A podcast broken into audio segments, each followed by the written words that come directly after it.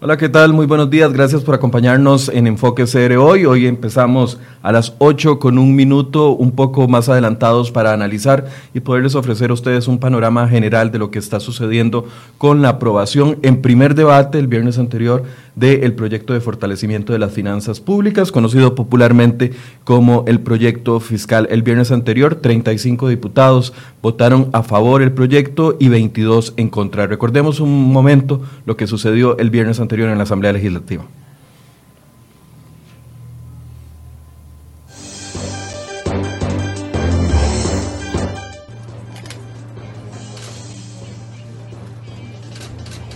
treinta y cinco a favor, veintidós en contra. Aprobado en primer debate el proyecto veinte mil quinientos ochenta. Se ha presentado en la mesa principal una moción de orden, abrir puertas.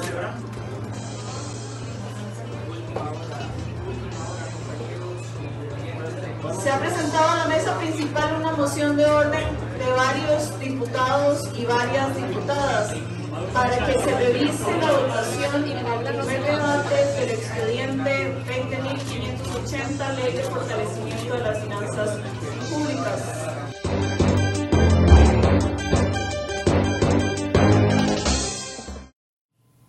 Bien, ese es el momento de la votación. ¿Qué sucede a partir del viernes anterior? ¿Qué va a suceder en los próximos días? ¿Cuáles son los planes del Ministerio de Hacienda y del Gobierno? ¿Cuál va a ser la reacción de los sindicatos? ¿Existe seguridad de que este proyecto va a pasar? Bueno, esta mañana nos acompaña el viceministro de Ingresos del Ministerio de Hacienda, don Nogui Acosta, para evacuar todas esas dudas y también poder explicar paso a paso los cambios que introduce esta reforma tributaria en caso, bueno, tributaria y de gasto y de contención de gasto, en caso de que la Sala Constitucional indique que no hay vicios de constitucionalidad y que pueda pasar a un segundo debate. Don Nogui, buenos días, gracias por acompañarnos. Gracias a ustedes por invitarnos, creo que es una excelente oportunidad de conversar, ya no en función de un proceso de aprobación, sino de todo lo que implica este, esta propuesta de, de reforma, eh, porque creo que tenemos hoy una oportunidad de pasar la página de la votación y empezar a ver cómo construimos hacia futuro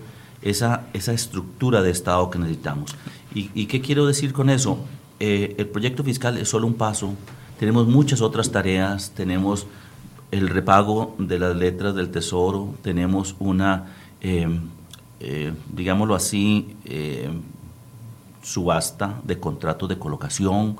Hay toda una serie de acciones porque el plan fiscal es solamente un seguro, para decirlo de alguna manera, que nos va a permitir tener la certeza de que podemos acometer lo que viene hacia futuro. Don Nogui, tal vez para, para introducir el tema, la pregunta que todos nos hacemos hoy es si el plan eh, de fortalecimiento va a pasar el filtro de la Sala Constitucional. ¿Cómo se sienten ustedes, la ministra doña Rocío, usted que es parte importante de ese equipo, cómo se sienten con respecto a la seguridad que tenga tanto el proceso como el fondo de, de este plan fiscal ahora que va a pasar por un nuevo filtro, una radiografía de la Sala Constitucional que sabemos que ya se ha traído a, abajo por errores en dos ocasiones, un plan distinto? Eh, creo que hay dos situaciones que son importantes de ver. Hemos sido muy cuidadosos en el procedimiento. Hay un tema relevante y es que el trámite de un doscientos ocho bis tiene una serie de particularidades en donde prácticamente se establece un nuevo procedimiento para el trámite de, de la ley. Eh, en segundo lugar, y desde este punto de vista de la Sala Constitucional, creemos que hay dos situaciones que son importantes de ver.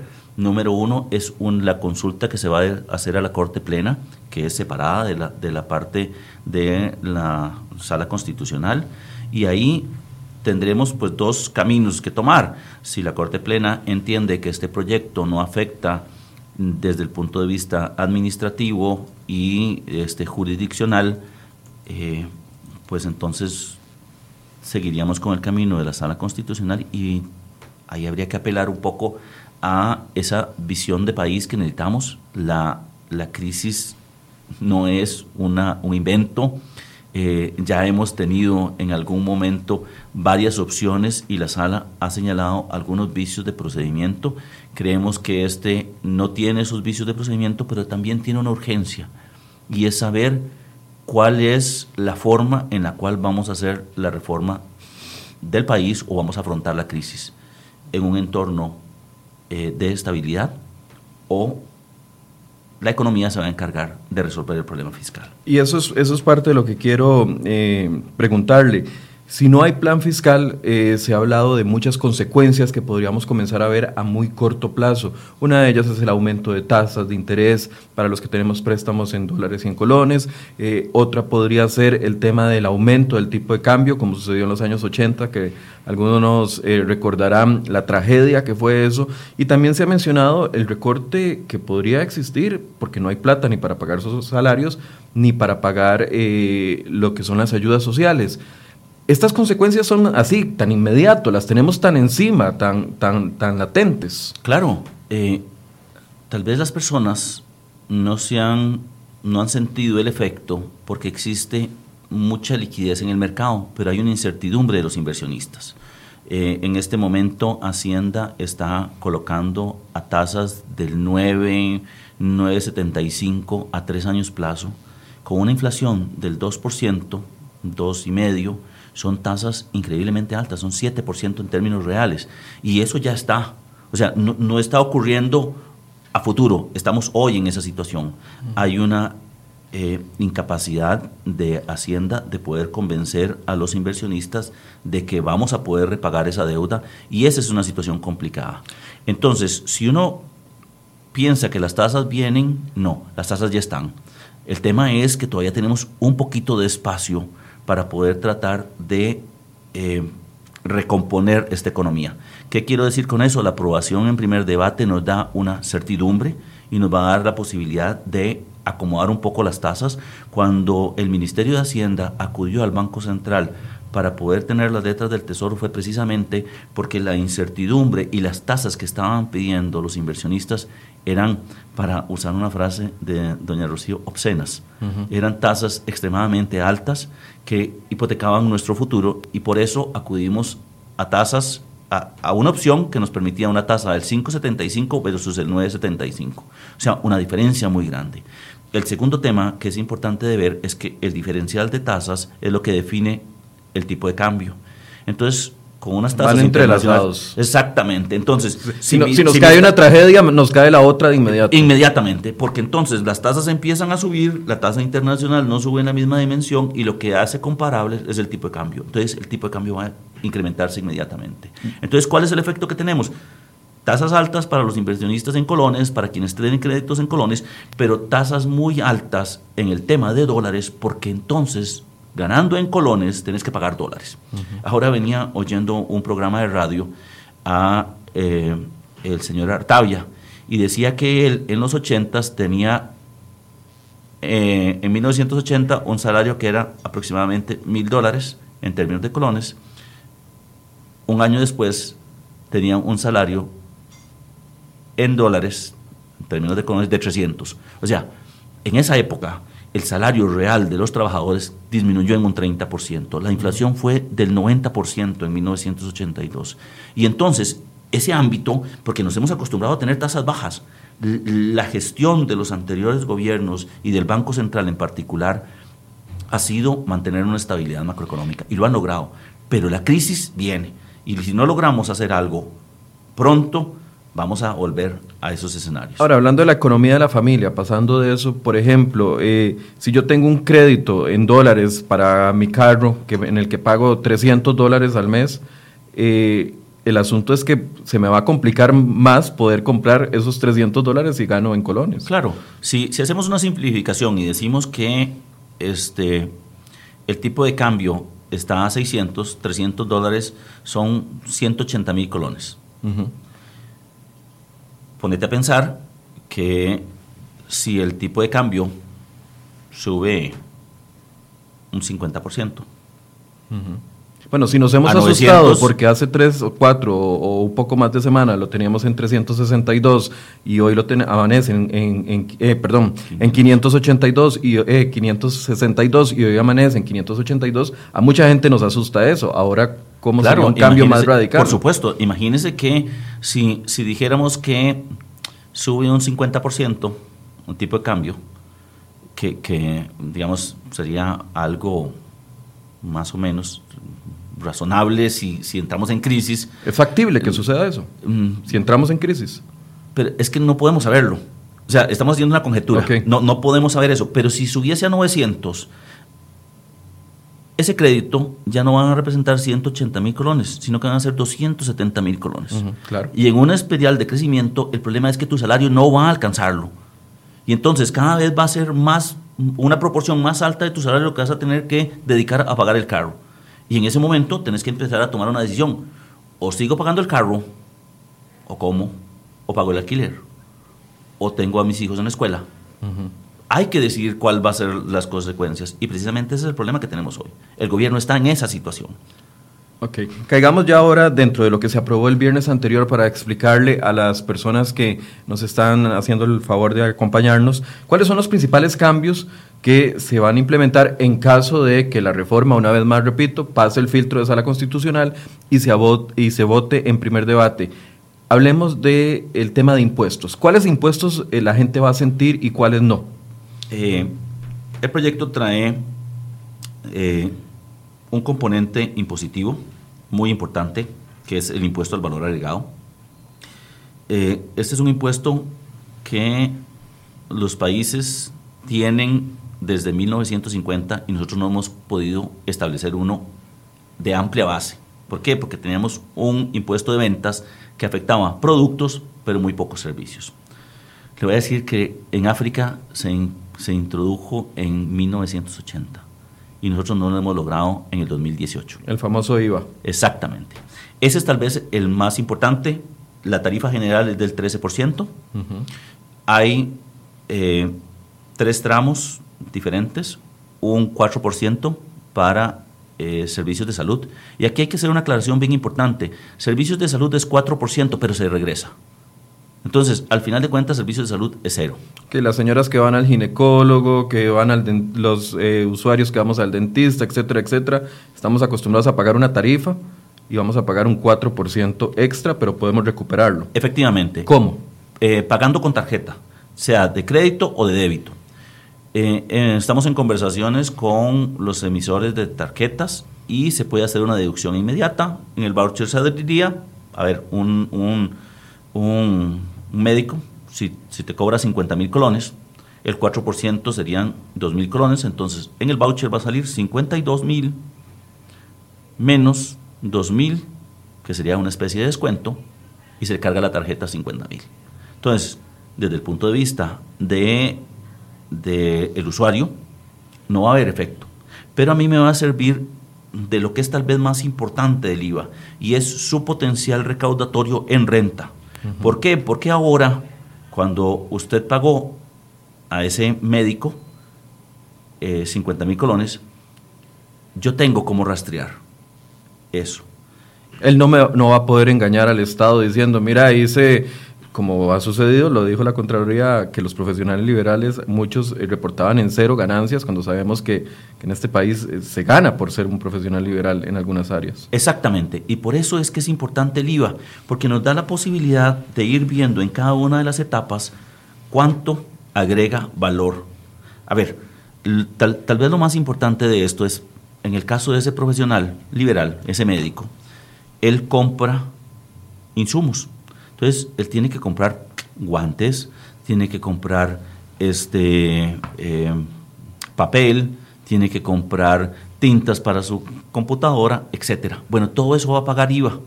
Y él, cuando la persona vaya a su consultorio, va a cobrar IVA. Y él va a netear.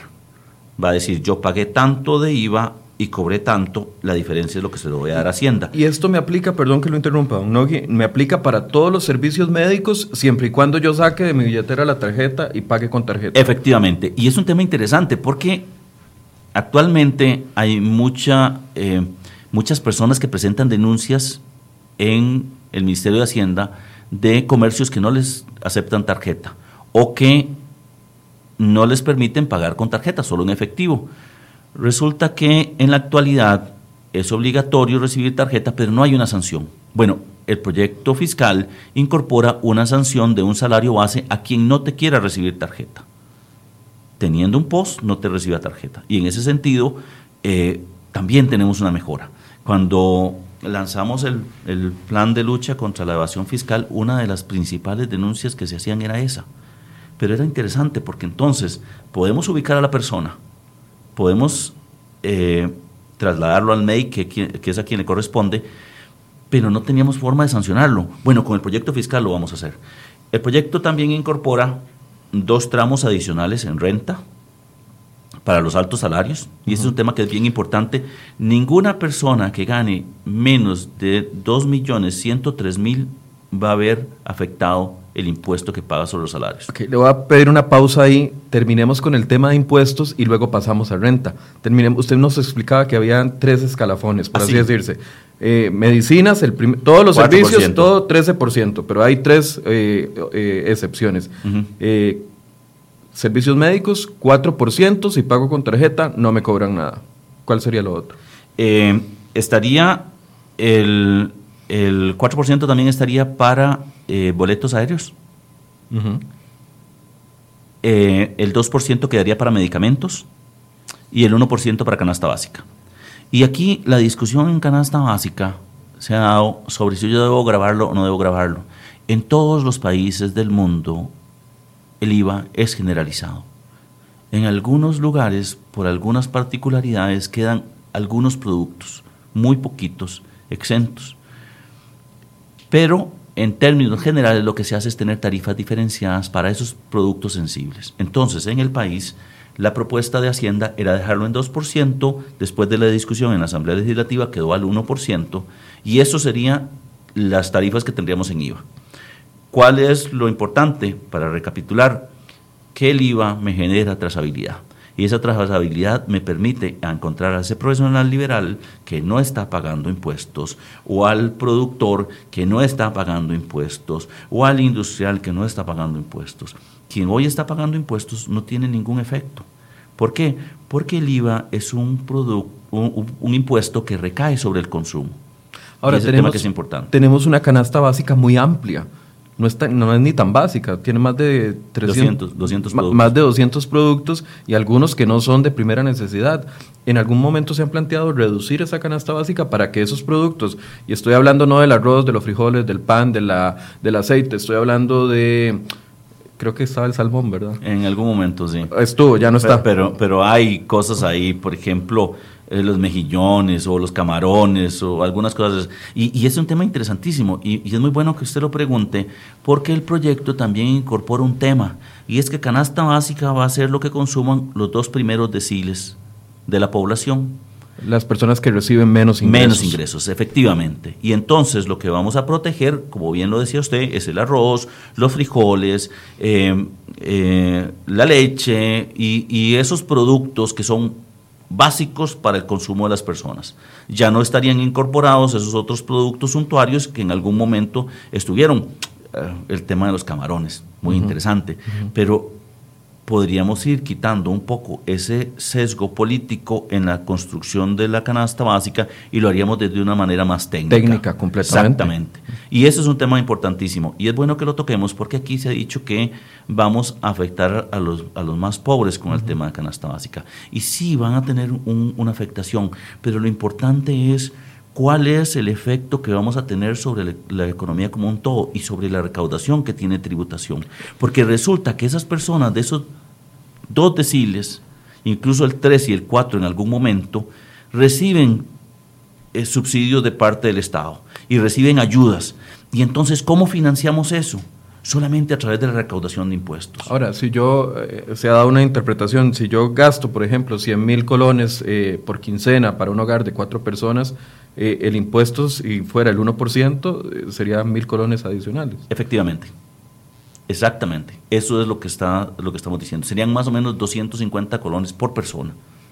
Eh, y aquí no cuestionamos el hecho de que los doscientos cincuenta colones le, uh-huh. le, le sobren a las personas. Sí. Pero la pregunta es, para poder tener el potencial recaudatorio que me va a dar el I V A, ¿tenemos que hacer ese sacrificio? Yo creo que sí.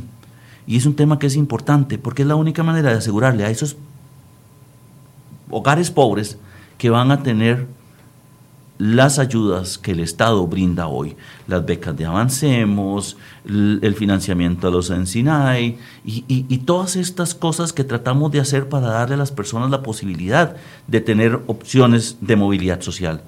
Una persona con hambre no estudia, una persona sin Avancemos probablemente no va a poder ir a la, al colegio o no va a poder ir a la escuela. Claro. ¿Por qué? Porque las familias ocupan esa ayuda, pero solo teniendo un Estado posible es que logramos dar ese, ese, esas ayudas. Ahora, don Nogui, pasemos al, al campo de los salarios, que este es otro de los temas que ha preocupado mucho. Eh, hemos visto una huelga que ya cumple, me parece que la quinta semana, empieza la quinta semana de huelga, casi que prácticamente solo queda el sector de educación, porque están convencidos, al menos dentro de sus líderes sindicales, de que esto afecta el poder adquisitivo y los salarios de las personas. ¿Cuáles son los cambios que hay para salarios menores a ochocientos mil colones? Ninguno. Usted lo garantiza aquí, frente a, frente a cámara, exactamente, casi que jurando con mano derecha y todo el asunto. Jurado. No hay ninguna afectación para salarios menores a ochocientos mil colones. Desde el punto de vista de renta, no. Ni hoy, ni en el proyecto fiscal. ¿Por qué? Porque lo que se está haciendo son tramos adicionales. Resulta que aquí, digamos, el ochenta por ciento de la gente gana menos de ochocientos mil colones. Y es un tema que es importante de ver, porque a ellos no los estamos afectando. Tal vez tendrán un efecto a la hora de hacer compra de la canasta básica. Perdón, pero nada más le voy a agregar un, un datito. No. Eh, ochocientos mil, la mayoría, y estamos hablando de un salario individual, no estamos hablando de familias que reciben ochocientos mil, estamos hablando de individuos que reciben ochocientos mil o menos, ahí no habría ningún cambio. Ninguno. Ok. Ninguno. Incluso quienes reciben menos de dos millones ciento tres mil tampoco van a recibir ningún cambio. Es sobre los salarios que están por encima de eso, desde dos millones ciento tres mil hasta cuatro millones trescientos, y perdón que no, no tenga el, la cifra exacta, va a recibir un veinte por ciento, pero es sobre los excesos.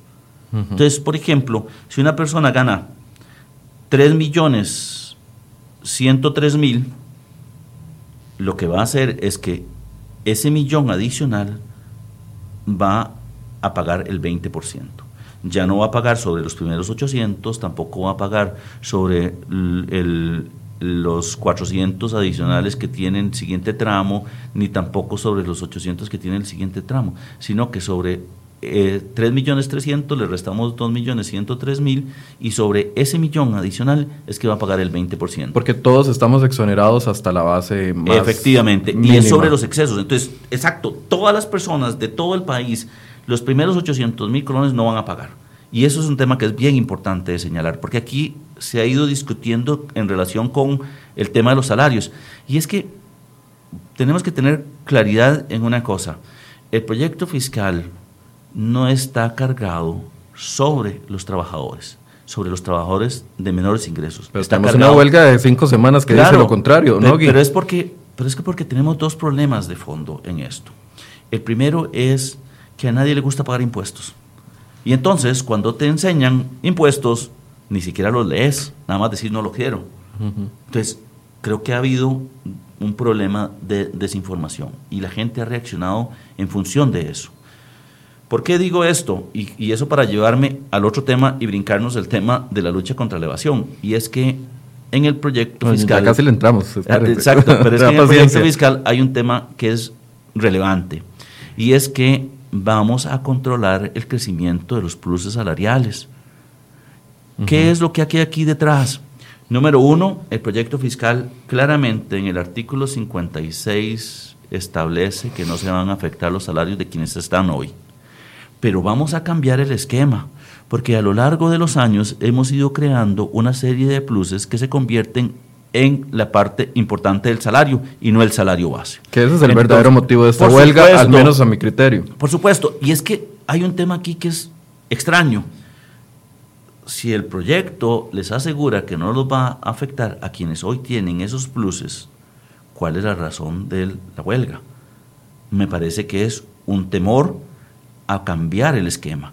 ¿Por qué un temor a cambiar el esquema? Porque nosotros, como gobierno, estamos convencidos de que si yo soy, de que si somos trabajadores iguales, pero vos tenés veinte años de estar en esa silla haciendo el trabajo y yo vengo hoy, pero hacemos exactamente lo mismo. sin ninguna diferencia. Yo gano trescientos mil colones y vos ganás un millón de colones. Por favor, ¿cuál es la justicia en eso? Uh-huh.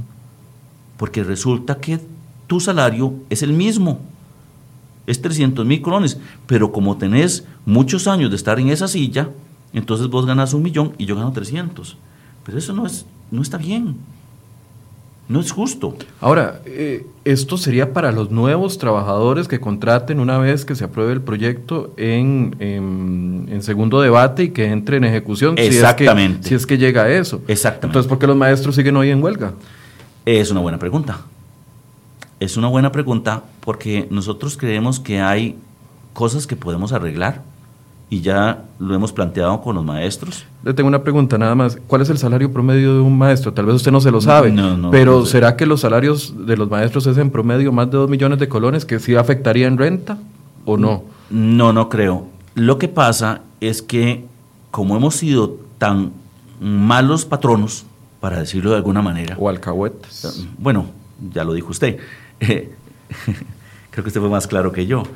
El problema es que fuimos creando una serie de pluses para los maestros que se convirtieron en la parte importante del salario y no el salario como tal. Entonces, un maestro que estaba en una zona, digamos, insalubre, que era un sistema para permitirles a ellos ir a zonas alejadas, uh-huh. de, hoy ya no están tan alejadas. Hoy el desarrollo de la infraestructura y, y, y de los caminos y de, los, y de la comunicación les permite estar más cerca, pero el plus existe y el plus es importante dentro ah. de ese salario de ese maestro y no lo estamos tocando. Lo que sí decimos es que como país deberíamos evolucionar hacia un esquema salarial mucho más justo y más transparente para evitar esas disparidades de dos personas sentadas a la par trabajando en lo mismo, haciendo exactamente lo mismo con dos salarios diferentes. Ahora, bueno, yo lo que quiero dejar claro que ni los maestros, ni los trabajadores de, de Recope,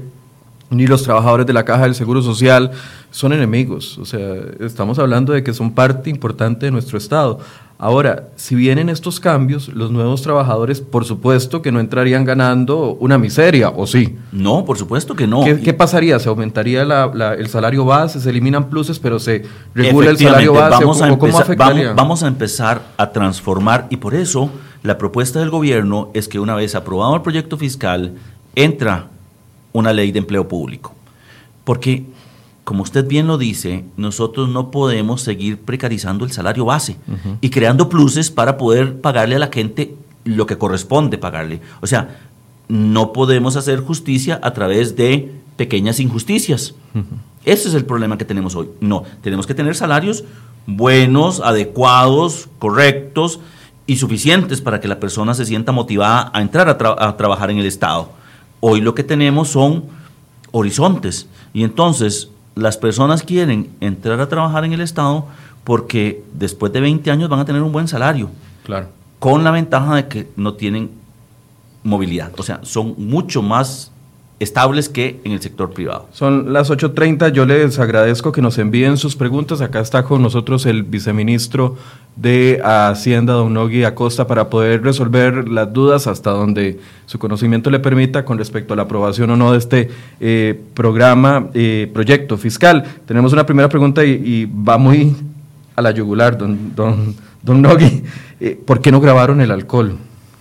Mire, porque hay, esto fue uno de los temas, no claro, graben la canasta básica, no nos toquen el pan y graben las cervezas y todo el asunto. Una diputada se dejó decir, eh, una diputada de Restauración Nacional, que, que los niños deberían de tomar entonces cerveza en lugar de leche porque va a ser más cara. Estos discursos eh, no son reales, o sea, hay que ser más mire, serios. Tenemos que tener mucha seriedad a la hora de hablar con eso. Y le voy a decir cuál es el problema que tenemos. Eh... Más o menos el sesenta, no, el cuarenta por ciento del licor que se consume en este país es de contrabando. sesenta. El cuarenta, perdón. El cuarenta. Y eso significa que yo, poniéndole más impuestos, lo único que voy a hacer es perjudicar a la industria, a quienes lo hacen correctamente. ¿Por qué? Porque tenemos una diferencia de precio frente a un vecino y eso va a hacer que el flujo de contrabando llegue al país. Claro, pero ahí usted está jugando en terreno muy peligroso porque le van a decir quién es el encargado de controlar que claro, no entre, que pero, no entre pero, licor pero, de contrabando, la policía pero, perdón, fiscal. Perdón, es exagerada la cantidad. Me corresponde, digamos, ser eh, quien coordina el tema de la Policía de Control Fiscal. Usted no sabe la cantidad, peligroso. la cantidad de licor que se contrabandea en este país y que nosotros tratamos de detener. Pero teniendo una, una frontera tan porosa, teniendo una zona libre, las diferencias de precios son abismales y vamos a tener un incentivo. Va a haber un incentivo para el contrabando siempre que el contrabandista obtenga un beneficio de contrabandear. Entonces, si hay diferencias de precios tan importantes como que, no sé, si aquí una cerveza vale setecientos colones en el supermercado y en, en el país vecino vale ciento cincuenta, traerse la cerveza de allá uh-huh. hacia Costa Rica tiene un incentivo. Y yo trato de evitarlo. O sea, esa decisión de no gravar el alcohol, eh, específicamente con un impuesto más alto, etcétera, etcétera, fue una decisión estratégica, entonces. Exactamente. Somos el segundo país que más impuestos le cobra a los licores y a los cigarrillos. Y en ese sentido, estamos teniendo un problema grave. ¿Por qué? Porque hemos dañado la industria local. Y además, no solamente es un tema de la industria local, sino también de los comerciantes que son honestos. El que no compra contrabando empieza a perder clientela versus el que compra contrabando. Okay. Tengo otra pregunta y es del tema de los salarios. Nos pregunta, no pude captar el nombre, pero eh, nos preguntó una usuaria que los interinos, eh, refiriéndose a los funcionarios del, del, de escuelas y colegios, si los interinos, cuando se les contrate, entrarían dentro de los regímenes, eh, los pluses que hay aquí actualmente, o entrarían como nuevos completamente con una escala salarial distinta. Mire, hay dos temas que son importantes de, de señalar, y es que cuando usted entra en el sector público como interino, no lo pueden quitar a usted para nombrar a otro interino. Eso le da una estabilidad. Resulta que los maestros no rompen la relación laboral aunque los estén contratando cada año, y ese es un tema que es importante. Desde ese punto de vista, eh, ya el subdirector de Servicio Civil había hecho una resolución en donde se establecía que los interinos mantienen sus derechos. Y ese es un tema que es importante. Estamos hablando de un... Aunque sean contratados empleado, en aunque plaza sean contratados, fija una vez que pase el proyecto, si es que pasa. Exactamente. Okay. Exactamente, porque lo que estaría ese interino es consolidando su plaza. Ok. Don Nogui, hay otra pregunta. ¿Por qué no hablamos de los grandes evasores? Ya casi vamos a entrar en esa, en esa, en ese otro capítulo, pero antes de terminar lo de los salarios, entonces, los que ganen ochocientos o menos individualmente no sentirán ningún cambio. Ninguno. Los que ganen entre ochocientos y dos millones no sentirán ningún cambio. Ninguno. Y los que ganen entre dos millones... ciento tres mil en adelante dejan de pagar quince por ciento y les sube la tarifa de renta a un veinte por ciento. A un veinte por ciento, y aquellos que ganan más de cuatro millones trescientos, veinticinco por ciento. Ahora, ese este, tiene dos efectos grueso, importantes. ¿Esto es un grueso de la población? ¿Qué, qué porcentaje? ¿Tienen calculado no, cuánto, no, cuánta gente es que gana más de dos millones y miren, cien no mil? Es, eh, Perdón que lo agarre así fuera de base. Claro, pero a riesgo de, de, de cometer un... un Eh, digamos, un error, menos del siete por ciento de los asalariados van a haber afectado su salario. Y solamente hay mil doscientas personas que ganan más de cinco millones. Que me imagino que muchos están en las grandes empresas o en, en instituciones del Estado. Instituciones como del Estado que tienen muchísimos años de estar ahí. Porque incluso hay situaciones tan complicadas como que un subdirector en Hacienda gana más que el viceministro o que el ministro. Claro. O sea, eso se da. Y eso se da precisamente por eso. Pero estamos allegándole a ellos. Y además hay un tema que es importante. Este impuesto también se aplica a las pensiones. Porque las pensiones también pagan renta. Y entonces, en ese sentido, no solamente estamos afectando a quienes hoy tienen salarios muy eh, altos, gerentes de bancos, este, etcétera, sino también porque estamos afectando a quienes hoy tienen esas pensiones tan altas. Que también la gente tiene razón, y tiene razón de estar indignada. Y ese es el otro tema que uno debería plantearse. ¿Cuál es la razón por la que este proyecto no es bueno? ¿Por la indignación de la gente o porque lo han estudiado y han dicho que el proyecto es malo? No es malo, es una respuesta. no perfecta, pero es una respuesta. Una respuesta que nos saca de un, por lo menos nos da un poquito más de aire para no, respirar, no, no, no, sacar nos saca la nariz del camino de la crisis. Exactamente, nos saca del camino de la crisis. Ahora, muchos dicen, entonces, ¿por qué hicieron un proyecto tan malo que tan solo nos saca un poquito y en dos años nos van a estar pidiendo impuestos? Como lo, lo, lo decía, perdón, iba a decir la palabra gritar, como lo decía muy vehementemente la diputada Nicolás el viernes anterior antes de votar y oponerse al proyecto. Eh, es interesante porque yo le voy a decir algo. Este país, desde el año dos mil, está planteándose, del, del, del dos mil dos hacia acá, traer propuestas de impuestos todos los gobiernos. Y todos los gobiernos han visto la necesidad de reformar nuestra estructura tributaria. Proyectos buenos que han ido quedándose en el camino, porque no ha habido ni la voluntad o porque tropezaron en la Sala Constitucional, no han sido respuestas. Así que la discusión no puede plantearse de qué es este proyecto. Es que tampoco fue el que se presentó en el gobierno de don Abel y tampoco fue el que se presentó en el gobierno de doña Laura, que eran proyectos claro, muy buenos. Claro, pero es que el de doña Laura no tocaba temas de, de, de empleo público. Por eso no hubo una gran huelga como esta en, pero hay en ese un tema, momento. Pero hay un tema que es importante. No resolver el tema de empleo público es asegurarse una crisis a los dos años, como bien había señalado.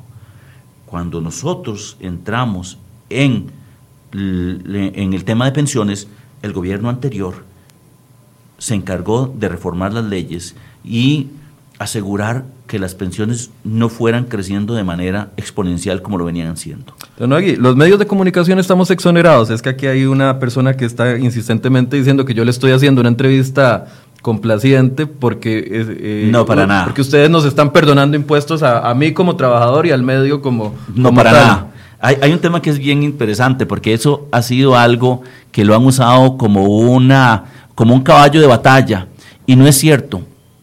En lo único que están exonerados los medios de comunicación es en sus propios anuncios. Así como un productor de naranja se come su naranja y no paga I V A, así un medio de comunicación produce sus anuncios para pasarlos, para anunciar, no sé, la entrevista Enfoque. Que van a hacer, la, las, las, los, las eh, no sé, la telenovela que van a, a presentar o su programa de domingo o el partido de, de fútbol que ellos transmiten.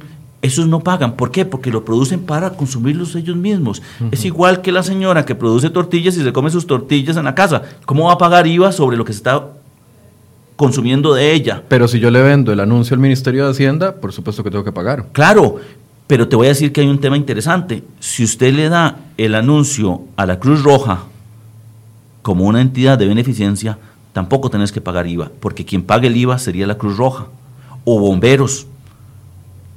Ese es el tema que es importante de señalar. No están exentos y eso ha sido una dificultad muy grande de comunicarle a la gente. Los medios de comunicación, todos están afectos al I V A y también pagan renta y van a seguir pagando renta. Y ese es un tema que es importante de señalar. Yo quiero pasar a evasión e ilusión, pero hay tres preguntas con el tema de, de, de, de salarios. ¿Qué tanto, nos pregunta Cristian Aníbal Ramírez Espinosa, qué tanto afecta a los que cotizan para el magisterio para la pensión, el proyecto? ¿Lo afectan algo a los cotizantes nada, del magisterio? Nada. O sea, si, si tienen salarios por debajo de dos millones ciento tres mil, no le va a afectar en absolutamente nada. Con la mano levantada, ¿no? Con la mano levantada. Okay. O sea, perfecto.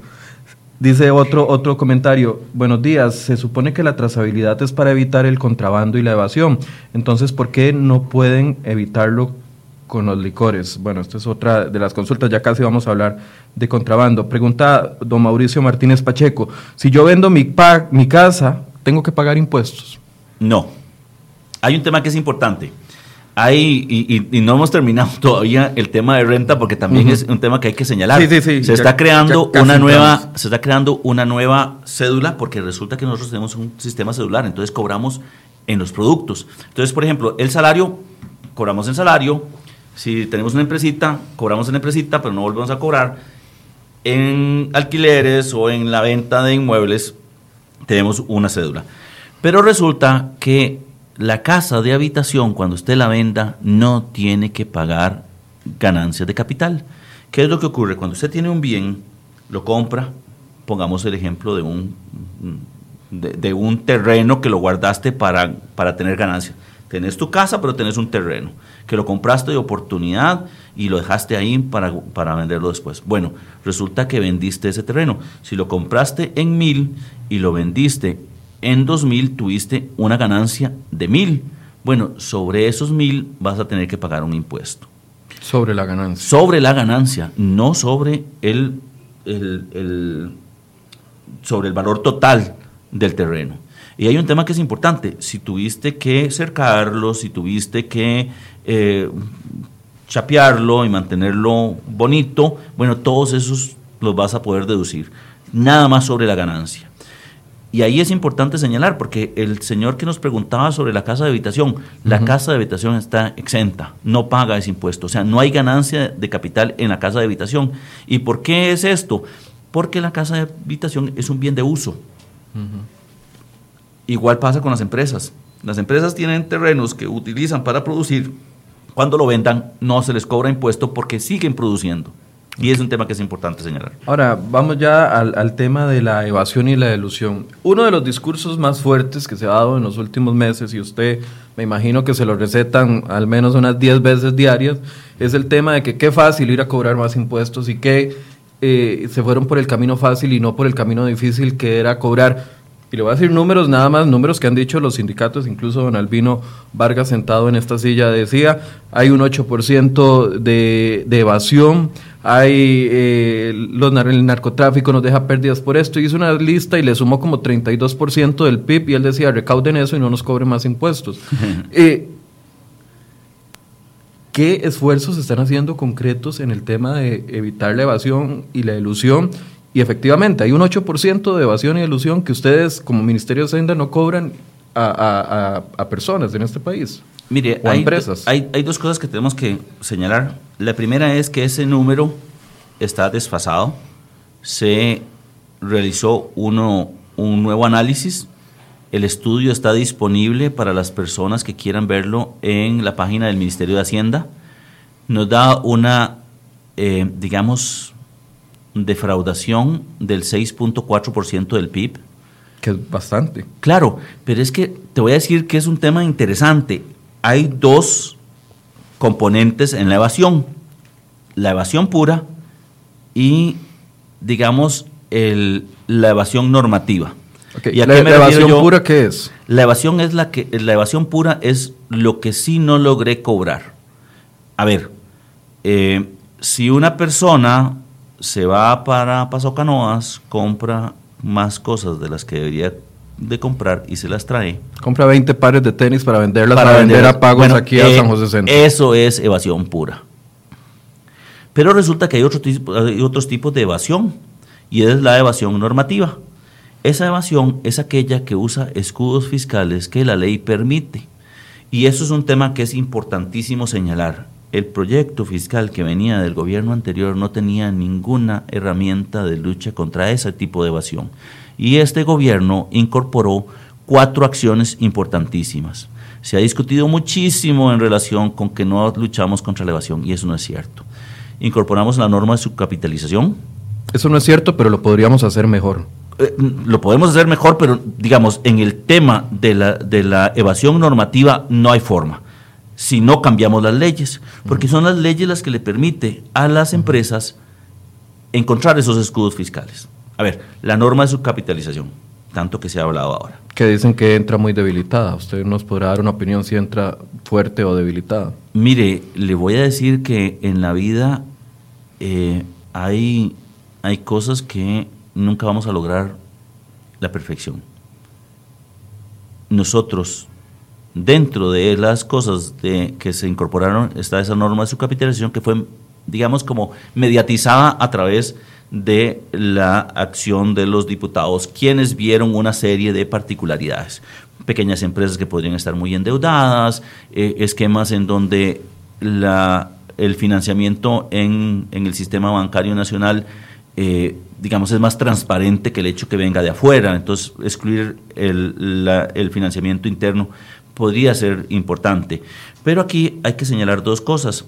La norma de subcapitalización lo que le permite a las empresas es endeudarse más de lo que deberían, porque como los intereses son deducibles del impuesto, entonces yo, en lugar de invertir plata de mi bolsillo, pido un préstamo. Y entonces, como el préstamo lo puedo garantizar con mis eh, recursos, pues yo, yo tengo la plata para invertir en la empresa. Pero entonces lo que hago con la empresa es que le pido a un banco que me preste y le hago un certificado con la plata que debería haber invertido en la empresa. ¿Eso es un incentivo para que la empresa se sienta más segura a la hora de operar? No, eso es lo que le permite a la empresa es crear un escudo fiscal, porque esta plata que yo pude haberla invertido me iba a generar renta gravable. Ah, pero okay. Cuando yo llego y la hago el certificado no. y le digo al banco, mire, yo le voy a depositar esta plata, pero présteme para la empresa. El banco le presta a la empresa, tiene un gasto deducible, pero como esta plata no está dentro de la actividad empresarial, paga un impuesto único y definitivo, y entonces yo creo una elusión de la renta. Entonces yo voy a tener una renta menor de la que debería tener, y entonces esos son eh, esa defraudación normativa, esa, esa evasión normativa. Que es cien por ciento legal, puesto que está dentro de las leyes. Es cien por ciento legal. Y yo no he logrado hasta este momento, con la aprobación de la, de la reforma fiscal que está en la Asamblea Legislativa, poder llegarle a esta gente. Otro esquema, precios de transferencia. Resulta que yo puedo tener dos empresas gemelas, una que está ubicada en un paraíso fiscal, que me vende a mí a un precio mayor que lo que debería ser el mercado. Y entonces, como yo pago precios más altos, disminuyo mi renta, pero como esta está en, en el exterior, vendiéndome lo que yo uso como materia prima, cuando entra esta, estos dineros al país, no tengo que pagar impuestos porque son de renta externa. Como no tengo un esquema de renta mundial, entonces esta renta no paga renta. O sea, es, es, estos recursos que me entran no pagan renta. Y mi empresa no tiene utilidades. ¿Por qué? Porque me están vendiendo más caro. Bueno, eso viene incorporado en el proyecto fiscal. Además, viene incorporado un esquema en donde me permite a mí que si yo tengo empresas hermanas ubicadas en paraísos fiscales, yo no les acepto los gastos. Entonces, si vos ves, hay una verdadera acción, una verdadera voluntad de este gobierno. Este tipo de normas, a lo largo de los años, han sido obviadas y no se han incorporado. Eso es lo que vamos a hacer en contra de la evasión. Pero también el tema importante que le decía, y es lo poderoso del I V A, es que eso me va a transparentar los procesos en los diferentes sectores. Este proyecto tiene un potencial recaudatorio que no podemos calcular porque nunca lo hemos visto. Solo tenemos un reflejos, estimado. Exactamente, estimados. Uh-huh. Pero lo que es importante es que ya vamos a tener las herramientas necesarias para afrontar o para atacar esa evasión.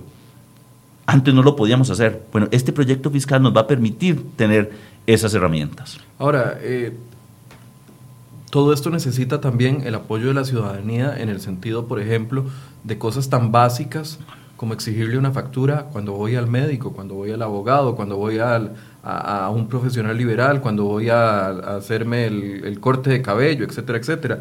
Otra de las preguntas que nos hacían era, era ¿qué va a pasar con las compras en el extranjero? ¿Quedan grabadas?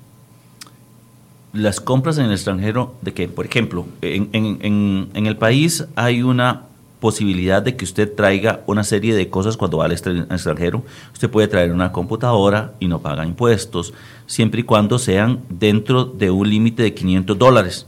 Porque entonces cuando usted entra al país le sellan el pasaporte y entonces usted no puede durante seis meses hacer uso de eso. No, no, no tiene eso.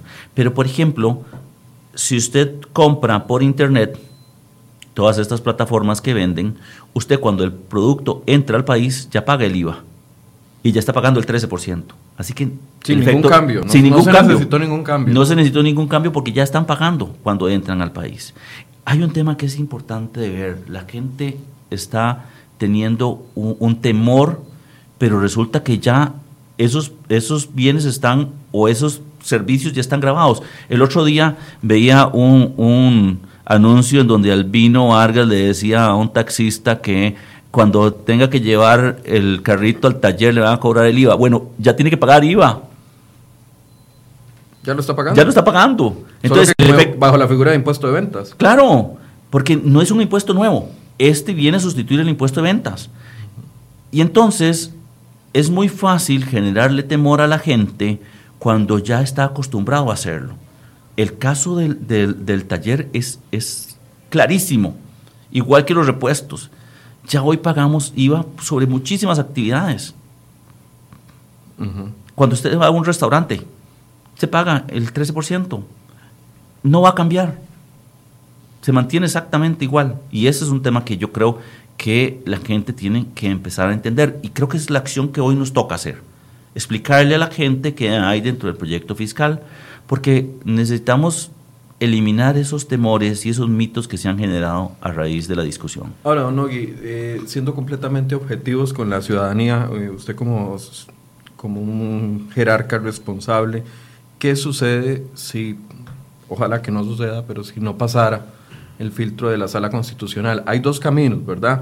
Explicaban ustedes muy bien en, en la conferencia de prensa del viernes, puede que no pase el filtro de que una norma específica, es decir, una de las leyes o de los enunciados que viene dentro de la ley, no sea constitucional y que tenga que cambiarlo. Ahí sí hay opción de arreglar algún problema. Exacto. Lo que después de que viene el proyecto de la Sala Constitucional va a una comisión especial que se llama la Comisión de Consultas de Constitucionalidad.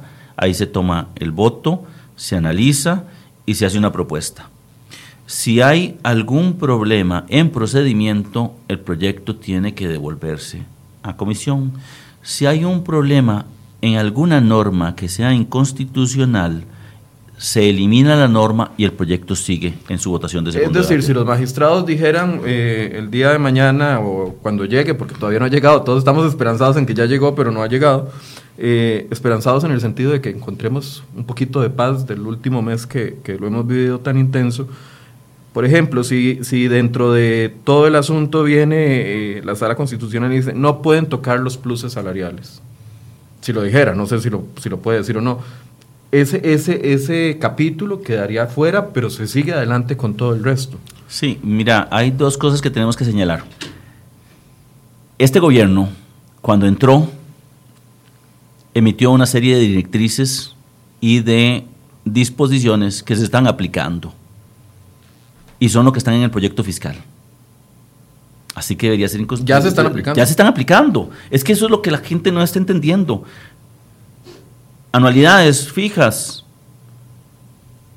Eh,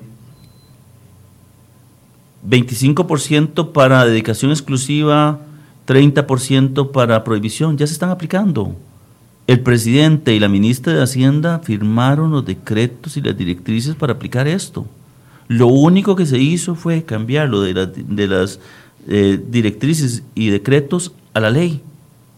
Entonces, no hay tal. Ya estamos aplicando esas disposiciones en relación con eh, anualidades, en relación con eh, dedicación exclusiva, en relación con las prohibiciones. Entonces, deberíamos tener mucha claridad en relación con lo que estamos discutiendo, porque me parece que volvemos otra vez A, a lo que nos permite este programa, y es conversar ya de manera reposada, ya sin la discusión de si debe votarse o no debe votarse, sino para empezar a atender todos y que nos den la oportunidad de dar una explicación mucho más transparente y mucho más clara.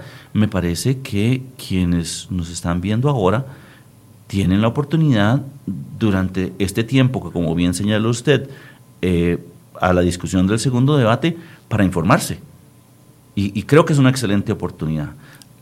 Ahora, eh, el otro camino, que es el que no, muchos no quisiéramos, es que haya un error en el proceso que llevaron a nivel interno los diputados en la Asamblea Legislativa y que eso enterraría la reforma, si, hubiera, si existiese un error en ese, en ese proceso. Claro, y le voy a decir cuál es el problema. El problema es que no hay un plan B.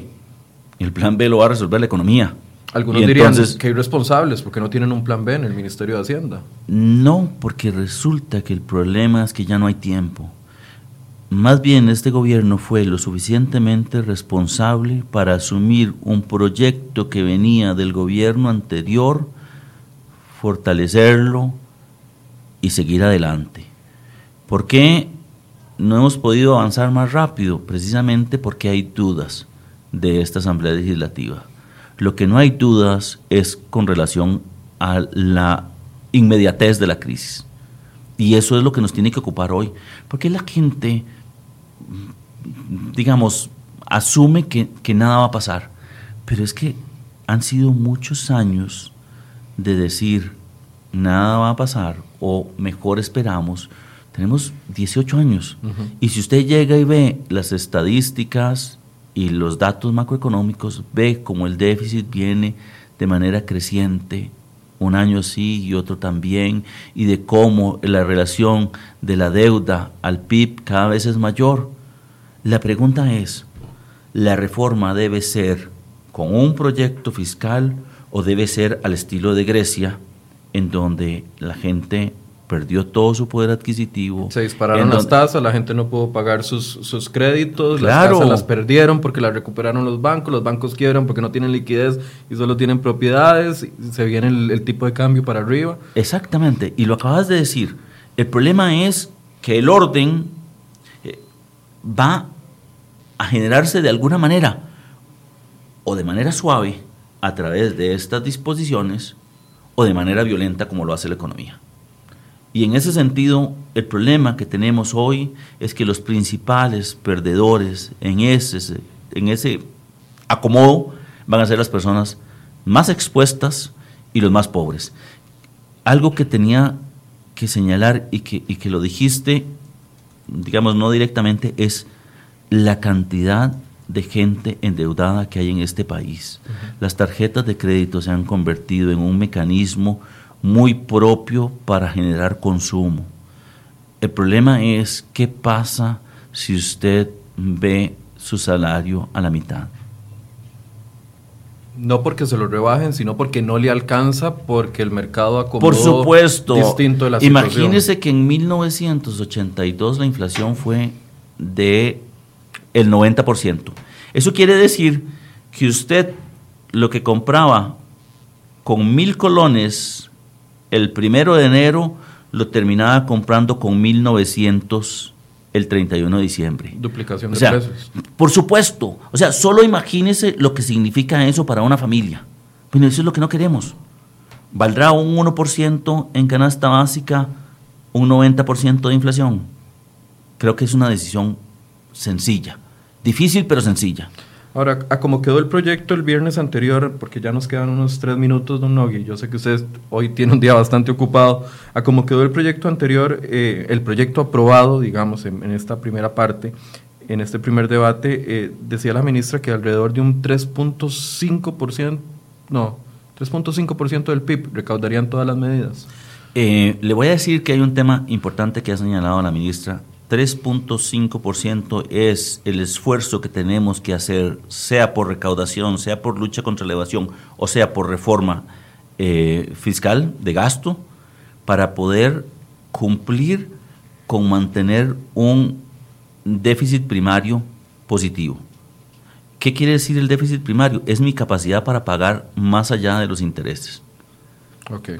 Entonces, yo voy a, a poder a la, empezar... A, a los intereses exactamente. Y a la deuda eh, eh, principal. Claro, eso es como cuando vos tenés la tarjeta al tope y lo único que haces es pagar el mínimo, y pagar el mínimo, y ves crecer, y vos decís, pero yo pago el mínimo. Bueno, es que el mínimo no es suficiente. Uh-huh. Y entonces, lo que estamos tratando de hacer es que el uno punto tres, que es lo que me va a producir, digamos, claramente, más el esfuerzo que haga yo luchando contra la evasión, más la reforma del gasto público, me permita llegar a ese tres punto cinco en cuatro años. Es un esfuerzo muy grande. Por supuesto que es un esfuerzo muy grande, pero este gobierno lo ha asumido, y lo ha asumido por un tema de responsabilidad. El problema que tenemos hoy es que cuando nos vemos en el espejo del ochenta y dos, vemos cuál fue la consecuencia de esa crisis. Y los votantes no nos, no nos identificamos porque estábamos naciendo o no habíamos nacido. Efectivamente. El grueso de los votantes. De Pero país. Le voy a decir que son los hijos de las personas que fueron expulsadas del sistema educativo, quienes perdieron sus casas, quienes no se educaron y que hoy se están convirtiendo en los futuros pensionados a quienes no van a tener un ingreso suficiente para mantenerse. Y si destruimos el Estado que hoy tenemos, en donde se basa en una solidaridad y en una justicia para asegurarle a todas las personas mantener un mínimo de nivel de vida, entonces sí vamos a entrar en una crisis, porque ya no va a ser una crisis solamente de quienes hoy pueden trabajar, sino de quienes ya no pueden trabajar. Don Nogui, eh, para cerrar, eh, ¿en qué le dijeron sí y en qué le dijeron no ustedes a las propuestas de los sindicatos? Había treinta y nueve propuestas hechas por el grupo sindical. ¿En qué le dijeron sí y en qué le dijeron no, señores, esto no se puede? Mire, eh, tenemos dos dificultades. Creo que los sindicatos y nosotros hemos hecho una lectura muy clara en relación con la evasión y están incorporadas normas que ellos habían planteado, el tema de la subcapitalización, el tema de este, impuestos a las ganancias de capital, el tema de los paraísos fiscales. Es, es un tema interesante porque mucha de la agenda de los sindicatos es el tema de los Panama Papers. Uh-huh. Bueno, normas de esas están en este proyecto, pero hay otros proyectos que también están en la corriente legislativa. Y esos proyectos también se van a acometer. Hablaron del tema de escáneres. Bueno, ya tenemos un, un, una acción sin necesidad de ley para poder comprar los escáneres. Y en un lapso de dos años tendríamos escáneres en todos los puntos de salida del país y de entrada. Entonces, hay una serie de disposiciones que ya están incorporadas. Y es interesante porque estas sí están estructuradas en proyectos de ley. Pero los sindicatos lo que hicieron fue hacer una lluvia de ideas que me parece correcta, pero no dieron el siguiente paso y lo convirtieron en un proyecto de ley. Es que nunca fue un proyecto de ley. Entonces, la inmediatez y, y que tenemos hoy... negociaron con diputados para que los metieran a vía moción dentro de la discusión del proyecto. Es que yo creo que el proyecto tuvo dos grandes particularidades. La primera es que la ministra, en el momento en el cual fue a la Asamblea Legislativa y se comprometió a enviar un proyecto mucho más potente, incorporó esas normas. No se pudo aprobar en el momento, en el primer momento. Se est- abrió un espacio de negociación en donde los diferentes sectores incorporaron las sensibilidades que tenían y se presentó un nuevo texto. Pero ese nuevo texto mantuvo esas disposiciones de lucha contra la evasión, que me parece que es el gran aporte que hacen los sindicatos en esta discusión. Para cerrar, don Nogui, ahora sí, ya le prometo que es para cerrar. Eh, usted me decía ahora, antes de empezar, de que ya comienzan a colocar eh, los bonos para poder pagar las letras del Tesoro. Eh, ¿qué, ¿Qué ambiente esperan? ¿Esperan que la aprobación en primer debate del, del proyecto eh, genere mayor confianza dentro de la gente que invierte en el país? Yo creo que es un paso muy importante, eh, es un paso en credibilidad del país, es un paso de, de credibilidad en la Asamblea Legislativa, es un tema de responsabilidad para con quienes creemos que este país tiene que seguir adelante, y eso le va a dar tranquilidad al inversionista de que va a poder recuperar sus recursos, le va a dar al gobierno la posibilidad de financiarse a tasas más eh, adecuadas, mucho más bajas, pero nos va a dar la posibilidad a todos de construir a partir de ahí. Creo que es una oportunidad de explicarle a todos los que nos están viendo, a quienes nos escuchan, y a quienes de una u otra manera tienen la responsabilidad de seguir adelante con este país. Porque el problema que tenemos hoy es que tenemos una estructura de Estado que le permite a todos los costarricenses tener acceso a salud, tener acceso a educación, tener acceso a carreteras, a puertos, a aeropuertos. Bueno, todos tenemos que contribuir. ¿Qué problema sería si en este país entr- entráramos en crisis y no pudiésemos dar educación, no pudiésemos dar salud, o la infraestructura podría quedar colapsada? La discusión que tenemos hoy es si queremos un país posible manteniendo el Estado que hoy tenemos, ese contrato social que nos ha permitido tener estabilidad no solamente económica sino política a lo largo de los años, o si queremos un nuevo orden que sería, desde el punto de vista práctico, algo que cuestionaría todos estos mecanismos de movilidad social que tenemos hoy. Bien, muchísimas gracias a don Nogui Acosta, viceministro de Ingresos. Gracias por acompañarnos esta mañana. Con mucho gusto. Y vamos a generar más espacios como este para que puedan ir resolviendo las dudas que eh, tienen. En unos minutos vamos a volver acá en el Facebook de C R Hoy punto com y también en nuestra página doble u doble u doble u punto c r hoy punto com con otra discusión sobre el tema fiscal, esta vez con analistas. Los invitamos en unos minutos a conectarse con nosotros.